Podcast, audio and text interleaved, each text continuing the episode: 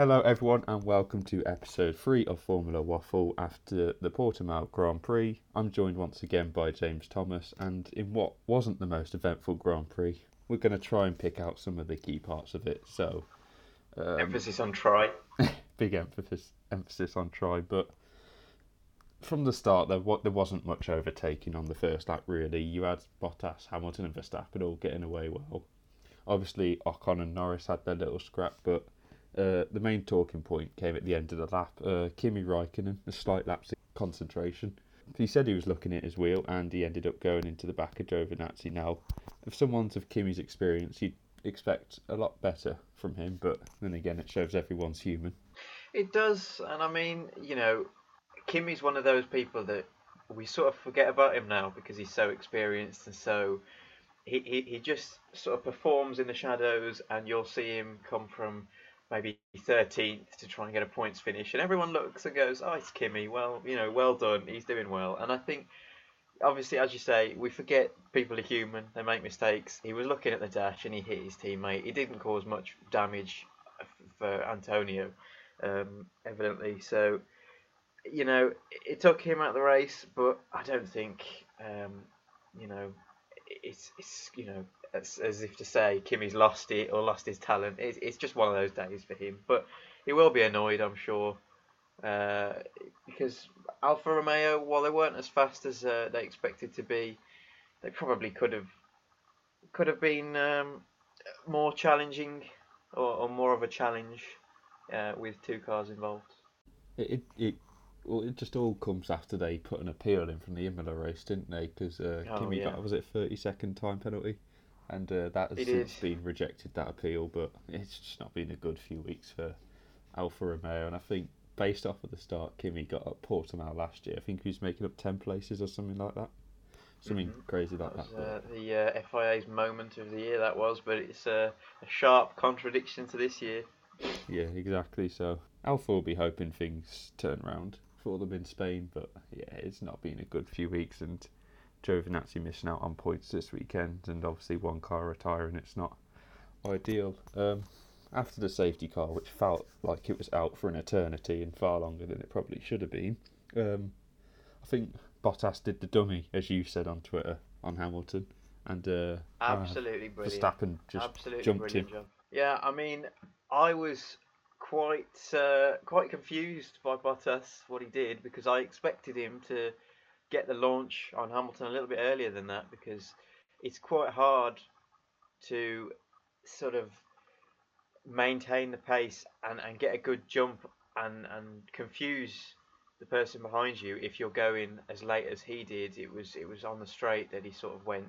I expected him to bolt far before then, but obviously he proved me wrong. And, and while Hamilton was weaving mid weave, Bottas just absolutely leapt at the opportunity, caught Hamilton napping, and Max was uh, right there to pick up the pieces. Hamilton admitted he made the mistake, and obviously it shows Bottas just he, he did well for the first half of the race. He, he we all thought, oh, maybe he's coming of age to expectations this season, but it just seemed to fall apart, and they blame it on a sensor issue. Obviously, Hamilton won the Grand Prix in the end, but I'm just, I'm I don't think it is a sensor issue. I just think they're trying to protect Bottas. I, I, I think at best he's a bang average number two, and I don't see anything special. I don't think he'll be able to push Hamilton or Max this season, but it's a weird one. I think when the closest you're coming to beating your teammate is, you know, a 50 point deficit or whatever it was in 20, in 2017, then as much as it is Lewis Hamilton and he's, you know, the most successful driver of all time,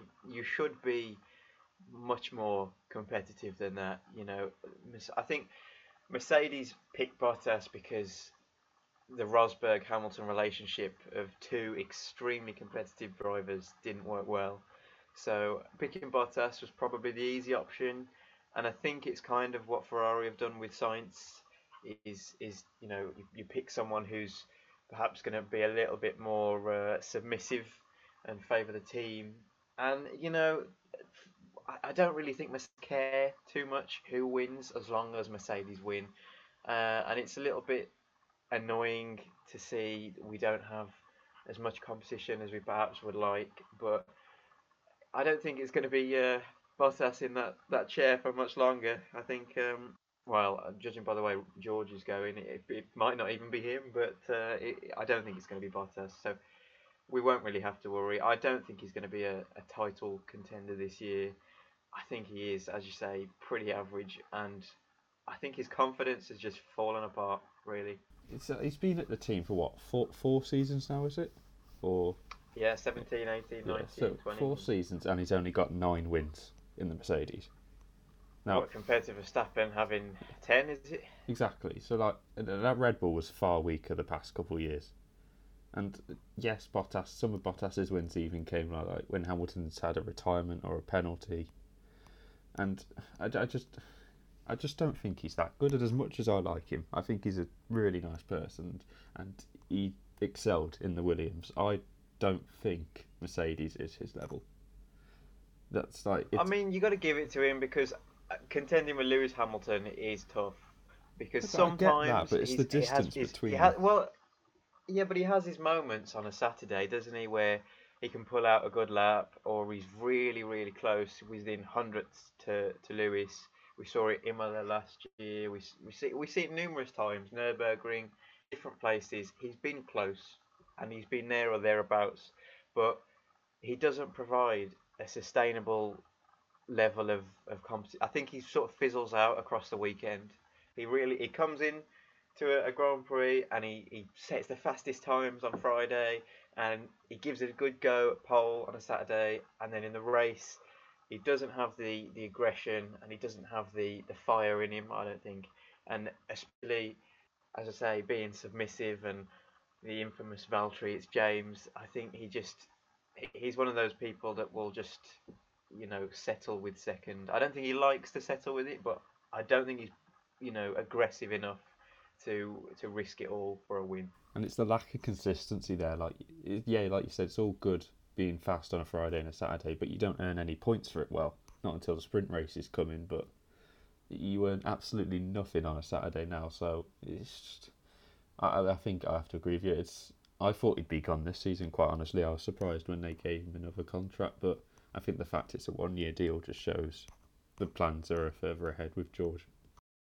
Well, it was it would have been uh, I think it's his only his last year, his last shot at the title, and um, I'll be honest, he hasn't got off to a great start. So unless he can uh, magically pull something out of the bag in these next couple of races, or maybe after the uh, the summer break, I, um, I I really don't think Bottas is going to be a champion. And it's like when he was when Hamilton had COVID at Sakhir last year, right? And George was in the car alongside him, and George completely outshone him that entire weekend. Absolutely. I mean, I thought George would nab pole, and he narrowly, narrowly missed it. But to show up in your first Grand Prix in a new car, and you've got your uncomfortable boots on, you're barely fitting into the car, and you don't know the, the team's protocols really well enough, he's he's showed up and he's overtaken Bottas into turn one. He's led him almost all the way. He's overcome all of these issues to to still smoke Bottas. You know that overtake, that that one overtake of the year I think last year, just really put the nail in the co- coffin for me that Bottas was just not up to that seat standard. No pun intended, but he's finished. So, Oh God, so painful. let's just swiftly move on after that. Um, Carlos Sainz, he did well to qualify fifth, was it? I think. It was fifth. yeah. Yeah. Um, started okay in the race, and it fell apart. The the tires just went for him, and it's, it's I think he's done really well in the Ferrari from a personal point of view. Like he's out qualified Leclerc obviously this weekend. He's given him a good run for his money in the first two races, and I think we could see a close battle at Ferrari this year. But obviously his tires fell apart in the race, and then he was just a sitting duck, a passenger, and everyone was flying past him. But I'm really surprised at Ferrari's pace this year. I thought they'd be a lot slower than they are, and the fact that Leclerc's just behind Norris and McLaren, uh, it's a good sign for them. Even Ferrari is surprised with Ferrari's pace. Charles Leclerc was saying he, you know, they the team came into this season expecting to be, you know, fifth or sixth fastest, and they ended up pretty much being level pegging with, well, not level, but near enough. Uh, McLaren. I think they they could be fighting for third or fourth this year if they can keep it consistent. And um, yeah, as you say, it's good for Carlos because he said his main area of focus was qualifying. He wanted to close up to Charles on a Saturday, and he did. Um, qualifying fifth, as you say, he did very well. But yeah, the tyre strategy wasn't there, and I think neither was the race pace necessarily. So 11th is upsetting for him, but it, it, it'll be a positive takeaway from this weekend that he managed to close up in qualifying and at a track like this where there are a lot of unknowns going in. You know, it's only the second edition of this Grand Prix. It's different weather from last year, different conditions. I think going into Spain next weekend is home Grand Prix, a track that obviously all the drivers know very, very well. I think he'll have a, a, a good shot at, at maybe qualifying in the in the top ten, maybe even top five, and uh, going on for a points finish. Is straight line speed going to be an issue for them? That's that's the question that's on my mind because it's a fast track, Catalonia. You got that really long start finish straight. You got a lot of high speed corners, and I'm just thinking with Ferrari still not. They haven't got the Mercedes engine that McLaren have. Obviously, McLaren have far much more straight line speed than them. It, it might be somewhere where Ferrari struggle, but then again, that's Ferrari have uh, surprised us all in the past. So you never say never, but I, I just think is it really a track track that's going to be their strong point? Well, I think McLaren are going to have the edge, obviously with a Mercedes engine, but considering their main contenders are or were this weekend McLaren at a track which was, well, I wouldn't say power orientated, but it, you know, the, the start finish straight needs a lot of high, it needs a high top speed if you're going to be competitive. Um, I think Ricciardo's still not too comfortable in that McLaren, so I think Norris and the two Mercedes and the two Red Bulls are going to be a bit of a far cry. But the top 10 is still, you know, very open. I don't think Aston Martin have the pace. I don't think Alpine, you know, necessarily have the pace to contend with them or, or be close contenders anyway. So, uh, yeah, I think Ferrari have got a good chance. And Sainz falling from fourth to sixth on that restart, it was only like lap seven. Do you think laps of concentration maybe, or uh, for, for me, I think as, as even though he's been in the sport for a while, he still has an awful lot to learn, and that's just my point of view. When like, yes, he's probably going to be at Ferrari for next season, and they'll be want to be pushing for podiums and stuff. And yes, he's close to Leclerc now. When the pressure, actually added pressure comes, because this season there's no pressure on Ferrari, like they're not expected to be up there. But when that added pressure comes in next season, it will he be able to cope with that? And that's just like, we all it's no secret he's a what seat warmer for Mick for when Mick comes in in 2023, maybe sooner, who knows. But for me, can Carlos deal with that pressure? Maybe yes, but then on the other hand, when you're battling with Leclerc, it's like that second Red Bull seat, isn't it? Max is the future star, he's the face, and Leclerc is the future star, he's the face. It's that second seat. Can it become cursed? I disagree a little bit because I don't think Carlos kind of to bow down to his teammate, and I also don't think Ferrari is the kind of team that, whilst they are known for being pretty ruthless, I don't think they're the kind of team that are just gonna, you know, put him in as you say for as a seat warmer. I think he's very aggressive. He's very passionate about what he does. He's a fast driver. I think he's showing his talent at Ferrari already when he hasn't necessarily acclimatized to the the the car itself fully.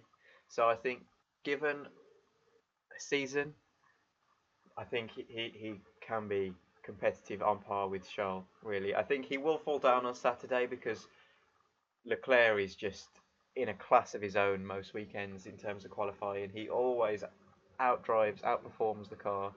So I think he'll struggle in that regard, but I think he's almost like Checo in the way that, well, you might fall down on a Saturday, he's got the race pace, he's got the race craft, he's got the aggression to to build back up on a Sunday.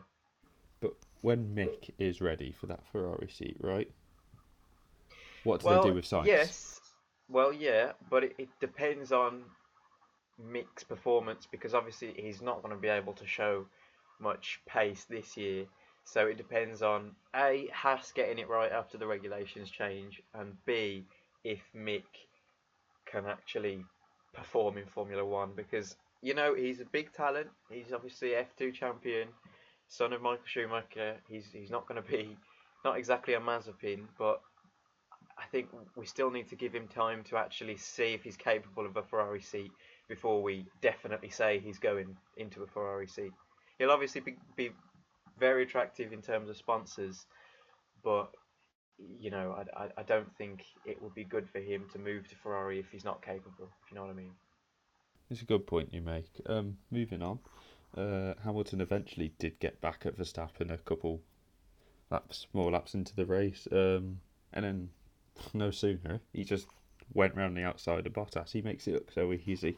Um, there were some great. It wasn't an eventful race, but I think Hamilton's overtaking was the highlight of it for me, and it's just his class is a level above. Now for the overtake on Bottas, uh, Bottas made it way harder for himself than he had to. If he had defended that outside line, he would have had the faster route going into the corner, and Hamilton would have had the harder angle going in. But Bottas gave himself a really awkward angle going into the corner, which kind of shot himself in the foot in a bit, didn't it? Well, he did the same thing last year, so I don't know how he didn't learn because obviously last year he moved to the right side of the track where you get all the marbles, all the discarded rubber. You're obviously, I say, making it harder for yourself, for yourself going into the corner because the natural line, the racing line, is on the left to get the apex. Um, so I, I just, I think he doesn't really think about what he's doing sometimes because you. I mean, he's under pressure because Lewis was following him for that many laps, but he doesn't keep a cool head in the same way that Lewis does, and I think that's what sets him apart. Because you know Max made a mistake in front of him at turn 14. Lewis saw that, he jumped on the opportunity, overtook Max, and then he piled the pressure on Bottas, stayed within DRS range almost every lap, and then finally when he got close enough, pressured Bottas into a wrong dive right, and then swooped round the outside and took him, and then pulled away, and then Bottas couldn't keep up. So he just he had the pace, and what I also quite like was Hamilton saying these tyres are shot on the radio, and then absolutely clearing the air for from Bottas and putting in fastest laps and getting past the graining phase. It's classic Hamilton to uh, to do all of those things, and uh, he did excel. You got to give it to him. What did make me laugh is when uh, Perez was going on his marathon of tyres, and then he said, "Where's the blue flag?" when he's coming past Perez, and just turned around and said, "Nope, you're racing him." Like it's not Albon in the saw Red Bull a, saw a meme, and it was yeah, saw a meme, and it was he's got too used to to, uh, to lapping Albon, which was quite brutal, um, but still, it's true. Yeah. Um, we'll come on to Checo then. Um, he had a really good race, in my opinion, to keep them tyres going for 53 laps. Um, he's, I don't want to jinx it, so touch wood. He seems to have broke the curse of the second Red Bull seat. He's been obviously had them didn't go well for him in Imola in the race. He had the spin and all that, but he, he seems like he can qualify in the area that Red Bull want him. Gives Max a go. Obviously out qualified him in Imola. I, I, I, I see good things for Perez. I really do, and I think as much as I like Albon and as much as everyone likes Albon, he was the right choice for Red Bull.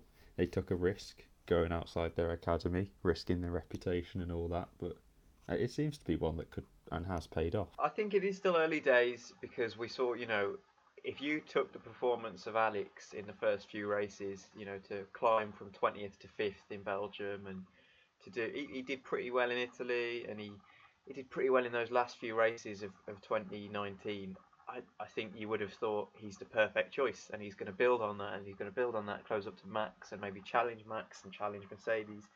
And he obviously didn't. So I think it is still a bit too early to say because while he is, you know, finishing there or thereabouts where Red Bull want him to, he is still a ways away from Max. He only out qualified him in Imola because Max made a pretty big mistake on his final flying lap. So while he is a better choice than Albon. I do agree. I think it's still a bit premature to be calling him.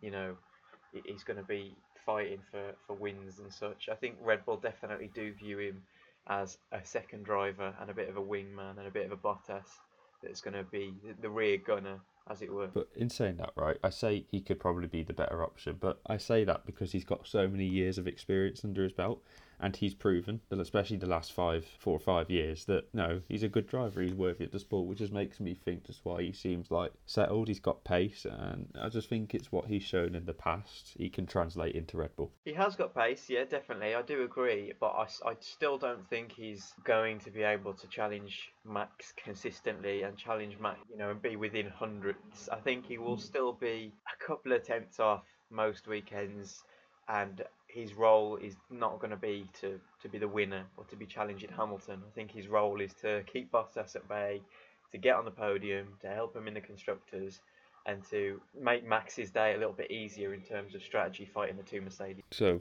going after Hamilton's overtakes on Verstappen and Bottas, it died off after then. Let's be honest. Uh, lap 35, the pit window kind of opened. Uh, Verstappen came on, got put the hards on, and Bottas actually got the uh, jump on Verstappen, didn't he? But then Verstappen got past him again, uh, overtaking him onto turn four on lap 37. Uh, it's just, it's, it's again, the gap between them. I honestly didn't think that was going to happen. I thought Verstappen would jump him in the pit, steer away, you know, fly away into the distance. But apparently the undercut wasn't as powerful as Red Bull had hoped, and uh, and the gap was still pretty much, I think it was two seconds there or thereabout. Yeah, well, Bottas was all over the place when he came out of the pits, wasn't he? Oh yeah, well this is the thing, Bottas. You know, he, he comes out of the pits with colder tyres, and if that was Hamilton, Hamilton would have kept it. You know, he would have known the bounds of the tyres. He would have known to heat them up a little bit before he started pushing, and I don't think he would have lost that position to Max. But Bottas, in his in all his glory, managed to, you know, flounder all over the shop coming out of turn four, turn five, and, and lose the place. Should we move on from Bottas? Should we stop the Bottas? Oh, yeah, stop, stop Using Bottas, I, I do feel for him because it's a tough job being the pairing for Lewis Hamilton, but he doesn't help himself. Yeah, so um, George Russell uh, qualified P11, got all our hopes up for a good Williams race, but um, ended up just it seemed it's just like a free fall, wasn't it? Uh, finished 16th in the end, and obviously there was a lot of complaints about him saying the car was undrivable in turbulent air. And as much as we want to believe Williams has made a leap forward, it, I think it just shows the reality of it. They're still not there. It, it's the same problems as they had in testing. The car isn't great in windy conditions as it was, and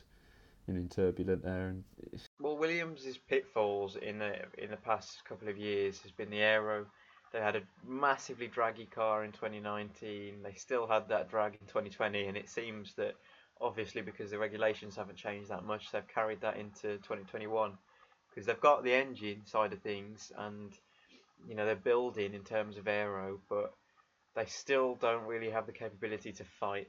I think qualifying is one thing because he can always Mr. Saturday can always put it on, you know, the, the sixth row or something, but he he just drops from there. They, they seem to because they, they can't really fight with other cars.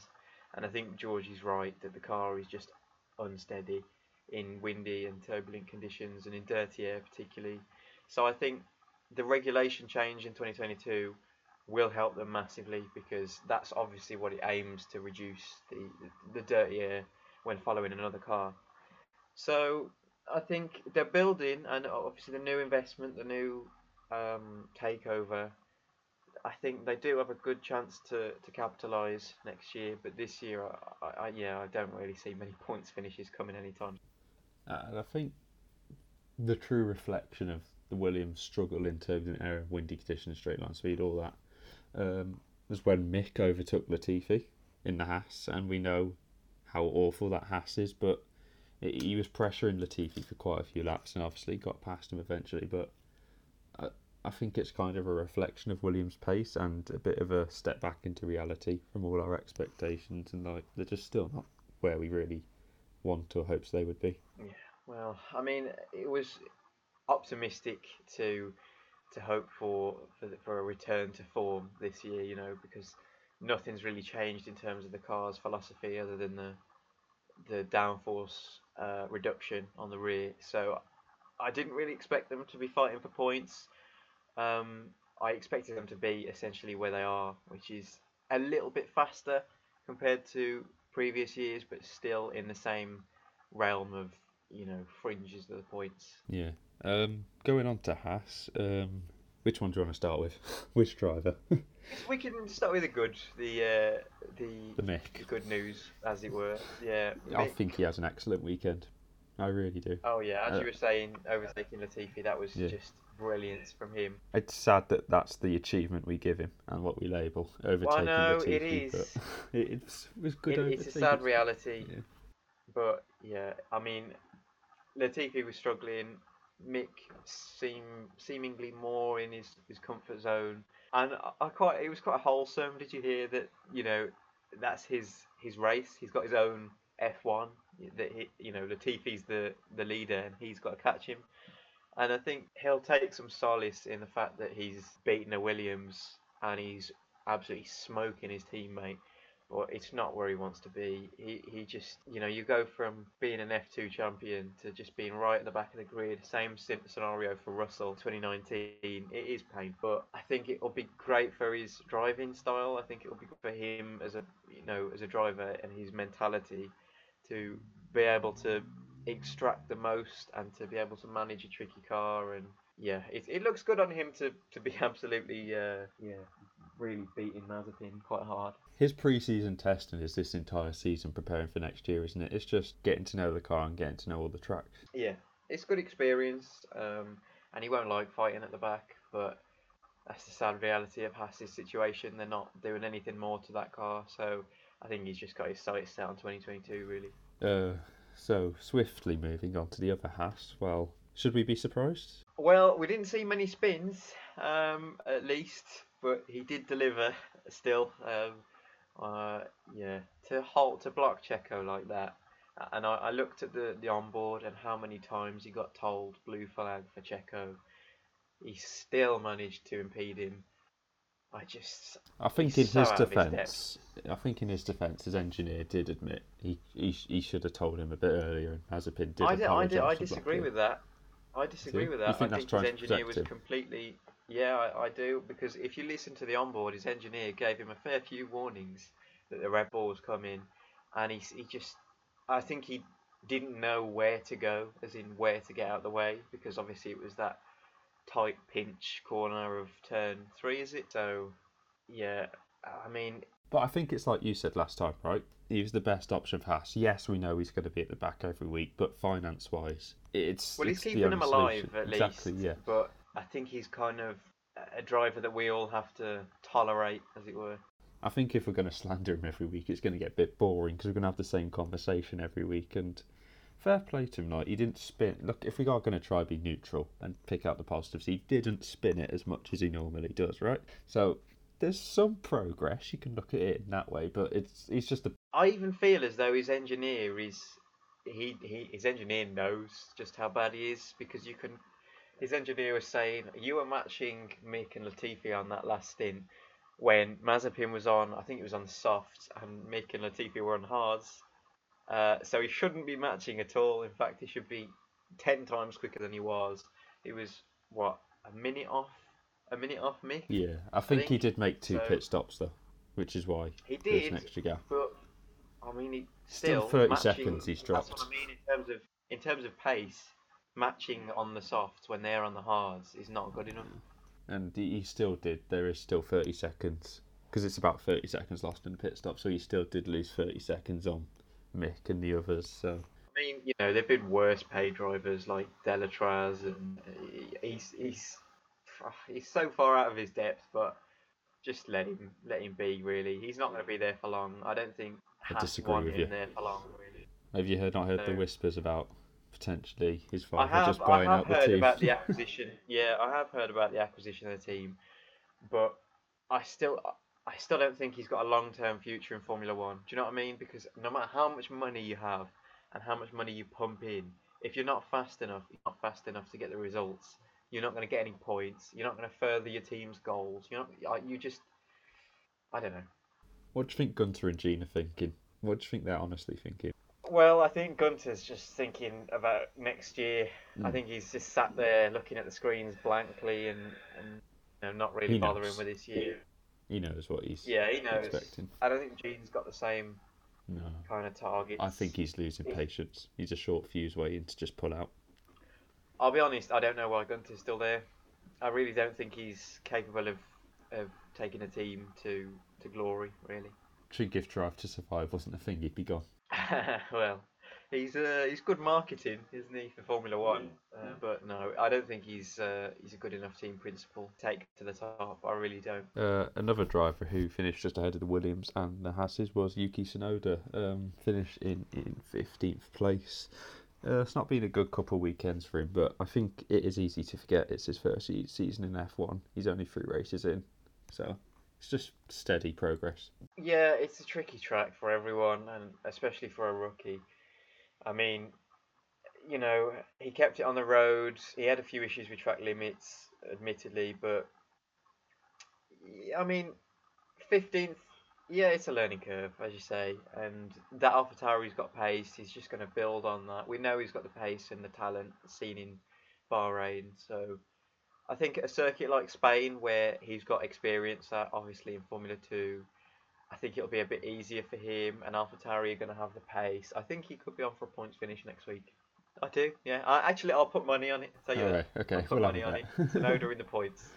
Um, well, one team who might not be in the points, Aston Martin, and it's an absolute disaster for them at the moment. Uh, it's not going. You know, like I said on the first, I think it was the first episode or maybe the second. It's all the big hype, new branding. It's Aston Martin, they're back, and it's just falling apart. Uh, Stroll getting eliminated in Q1. Vettel, hallelujah, praise the Lord, he got to Q3 finally.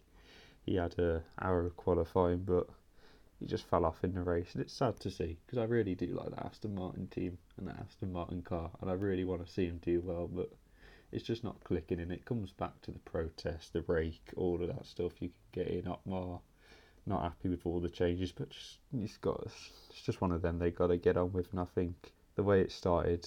I think they're going to realise, oh, we probably should just focus on next year. Yeah, I think they went from a pretty mediocre backmarker team in 2019 to building on it with, you know, obviously the sort of copycat Mercedes, uh, pink Mercedes, and we got used to them being regular competitors for points.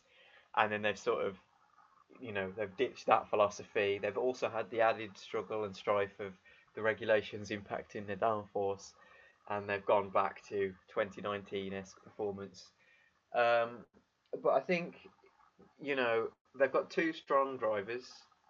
I think Vettel's coming into it a little bit more, obviously with that performance in Q3 or Q2.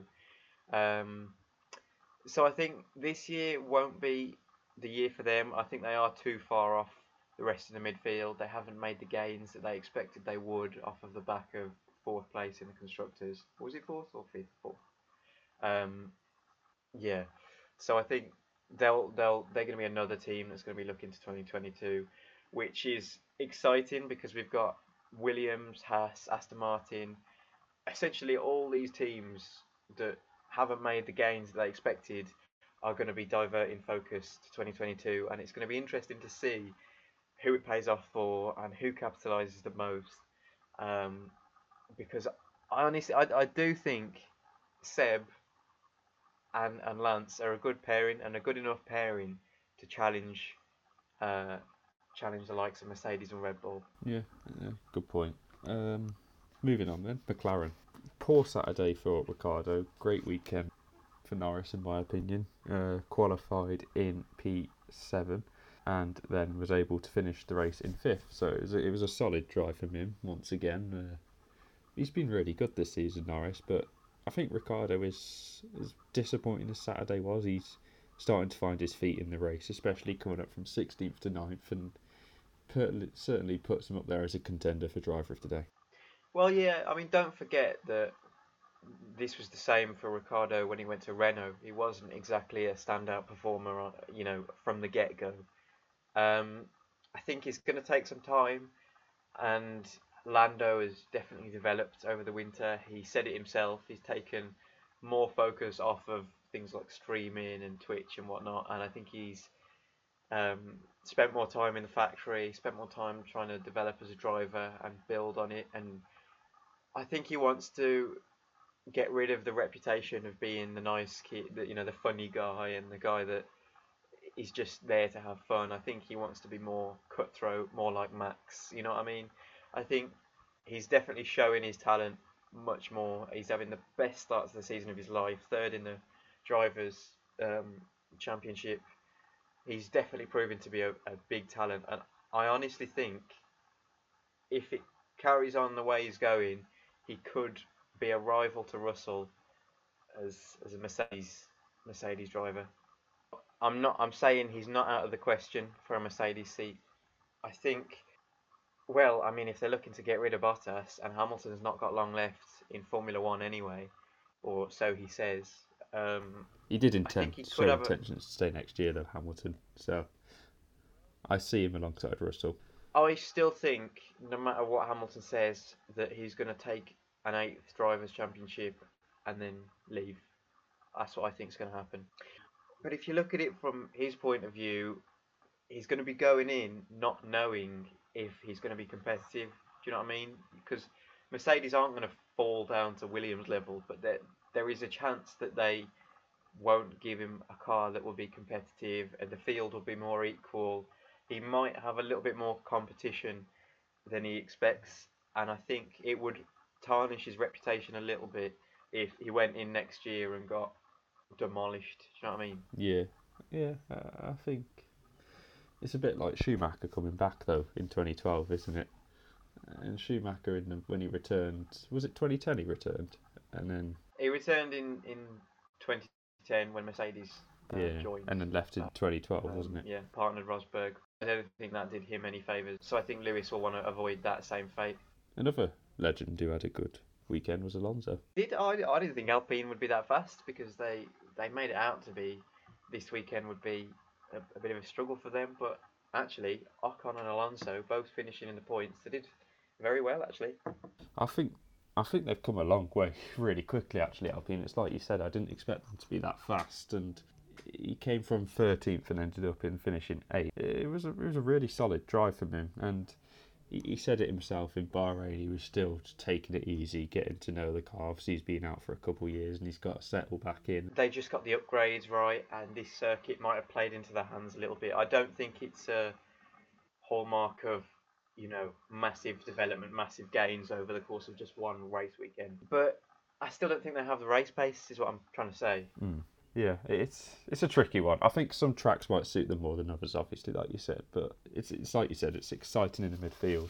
Um, so driver of the day for you? I'm gonna have to say Checo, and I'm gonna have to go with the fans because to keep those tyres going for that long and to still finish fourth, he did a, he did a good job.